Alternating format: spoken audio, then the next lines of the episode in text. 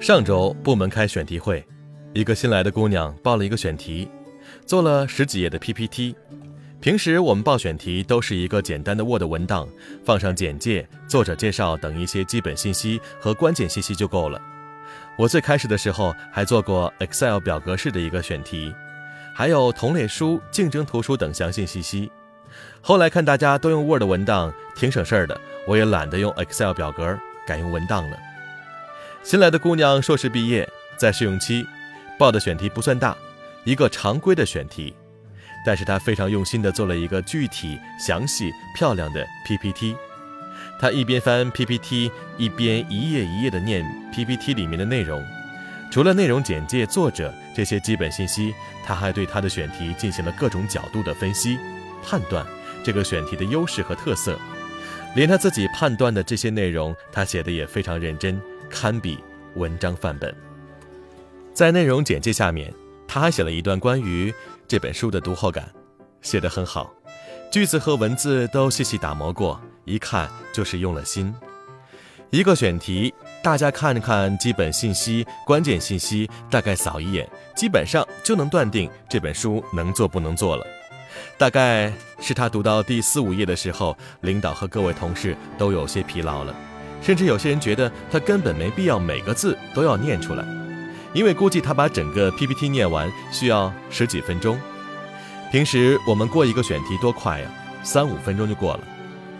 当我看到他还在继续非常认真地念 PPT，像个给老师做报告的一丝不苟的学生时，说实话，我稍稍感动了一下，然后又稍微惭愧了一下。我转头跟我身边的同事说：“看来努力。”还是要趁年轻啊！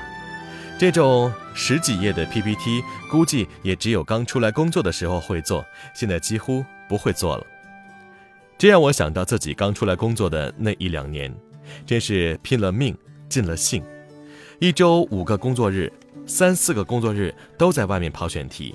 我常跟要好的同事和朋友说，刚毕业那一年，我几乎跑遍了北京东南西北所有的咖啡馆，因为。要约见作者见面，大多啊都约在咖啡馆。有时候是三十几度的大夏天，烈日炎炎的中午，我也能提着特别沉的书和包，从西三环坐地铁跑到东三环。我依然记得那个时候提着书走在马路上的时候，马路蒸腾的热气特别热，我拖着步子全身湿透了。从地铁花二十分钟走到咖啡馆，见到作者后依然能够精神抖擞的谈合作。有时候是冬天，北京的冬天晚上很冷，尤其刮风的时候。那时我还住在北五环，晚上九十点还在东四环那边作者家里谈合作。就这样一次次的在那个冬夜，不知道跑了多少回。记得去一个作者家里签合同，我路上起码花了一个半小时，颤颤的走到作者家。大夏天，我签了合同就要走。出了小区，找到马路边一凉快地儿坐着休息会儿，凉快会儿再坐地铁回公司。在北京上学的四年，几乎哪儿也没去过，但刚毕业出来工作那一年多，几乎把北京的四面八方跑了个遍。现在我很少出去跑了，偶尔出去一趟，回来啊就累得不行。你会发现，人的心劲儿要是弱了，就什么都提不起劲儿来了。不是说我现在不努力了。只是相对刚毕业那会儿，我的确没有那么大的心劲儿了，很多东西都趋于稳步发展，不像最开始什么都不懂，什么都要学，所以到处使劲儿。现在知道的多了，行业也了解了，精神和心气儿上自然也就放松了一些。另一个刚毕业的同事啊，我们总开玩笑喊他 Up Boy，因为他也是那种特别努力、对工作特别拼的人，总加班儿。满北京城跑着去见作者，周末也不闲着，经常坐末班车、地铁回家。虽然嘴上开他玩笑，但我心里知道他这样挺好的。所以我跟他说，刚出来工作那段时间真的很重要，甚至你后来所有的东西大多是那个时候打下的基础。第一年你不拼命，以后你更没有力气拼了。刚工作多辛苦些，没什么的。慢慢的，你会越来越成熟；慢慢的，你的时间会越来越不够用。当事情越来越多的时候，你再也没有那么多充沛的精力去解决和克服一件又一件事情。就像一个朋友说的，连沙发底下掉了一根笔，一个星期都懒得弯腰去捡的。生活当然没有累到你没有力气去弯腰捡一根笔的地步，但生活绝对会把你逼到那种你觉得事情无关紧要、无伤大雅、一拖再拖、懒得去做的地步。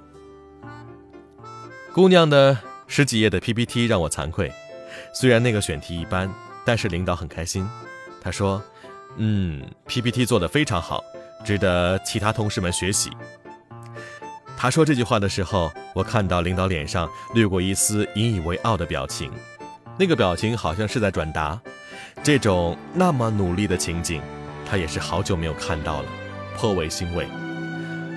我还很年轻，我也在努力。但我自己知道，没那么生动，那么有新鲜劲儿了。很怀念那个时候的自己，很羡慕现在努力着的他们呀。希望我们每一个人在年轻的时候，在对这个世界还有无限力量的时候，都能够拼尽全力。当我们回首时，我们不要大梦初醒般的悔不当初，而是要庆幸自己曾努力过，不负青春。